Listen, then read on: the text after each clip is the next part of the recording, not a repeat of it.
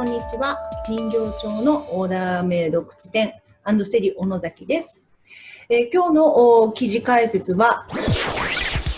高引幅狭、高薄幅狭の細足さんあるあるということでご紹介をしていきたいと思います、えー、私の動画では何度かお伝えをしていると思いますけれども、靴の選ぶ時にはまあ、サイズとあとワイズというものがあって、そのワイズが皆さん細いから靴が快適に履けないんですよ。要するに靴の中で足が前に滑っちゃってかかとが脱げたりとか小指が痛くなったりとか、そういうトラブルは生まれてるんですよというお話をしてきたと思います。ではですね、えー、具体的に細足さん、あなた細足さんですよという方がですね、どういう実例がこれまであったか、まあ、例えばこういうことになってるとあなた細足さんの可能性ありますよという事例をですね、あのいくつか挙げさせていただいてきてますので、えー、一つ一つ見ていきたいと思います。でちょっとこの記事行く前に、えー、復習ですね。アンドセリキラトの寸法ということで、サイズはにじゅっセンチからにじゅうろくセンチまで ツーイー、太いものから イーディーシービーエー、 そして ツーエー、 トリプル A、 フォーエー、 ファイブエー までがあうちのご用意をさせていただいている木型になってきます。で全部ですねごミリ単位で細くなっていくわけですよ。そうするとね、例えば市販のそうですね、にじゅうさんセンチが一番多いでしょうかね。にじゅうさんの ツーイー だと、まあ、大体 にじゅうにてんきゅう ですから、まあ、サイズとワイズが同じぐらいだと大体 E とか ツーイー かなみたいな、こう漠然とねこうイメージを持っていていただければいいと思います。でそこから今度ね、じゃあ にじゅうさんセンチの ファイブエー、 ひゃくはちじゅうよん、 じゅうはちてんよんセンチ、この際いくつですか？よんじゅうごミリですか？よんじゅうごミリですよ。この内径がよんじゅうごミリ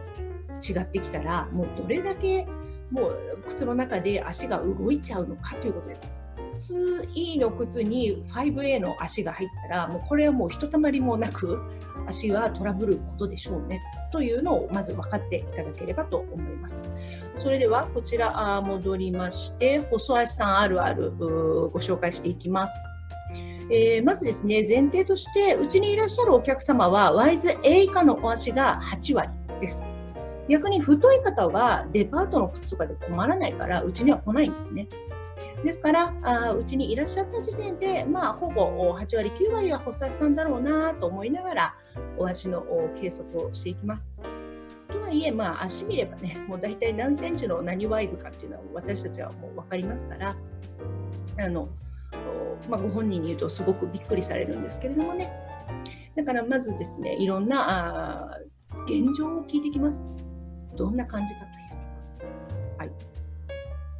どういう状態だとじゃあ細足さんなのかというところです。まずフットカバーが脱げてしまう、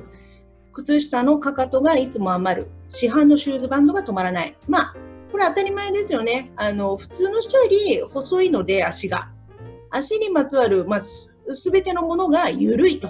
いう状態です。さらに今度靴の問題いきましょうか。サンダルを履くと足の指が地面に出てしまう、ついちゃうんですよね。ストラップが緩くて止まらない。これ自分で穴を開けてるとかっていう人です。どんな靴を履いても足が痛い。うん、足が動くからですね、靴の中でね。スニーカーの紐が余りすぎる。はい。普通のスニーカーひゃくにじゅっセンチあるんですけどね。まあ、うちのスニーカーひゃくセンチにしてます。にじゅっセンチぐらい皆さん余ってるということです。スニーカーが楽の意味がわからない、うん、普通のスニーカーだとやっぱりまだブカブカなんですよね。でもまあかかとのねヒールがないからこう前にズルズルと行きづらいというだけです。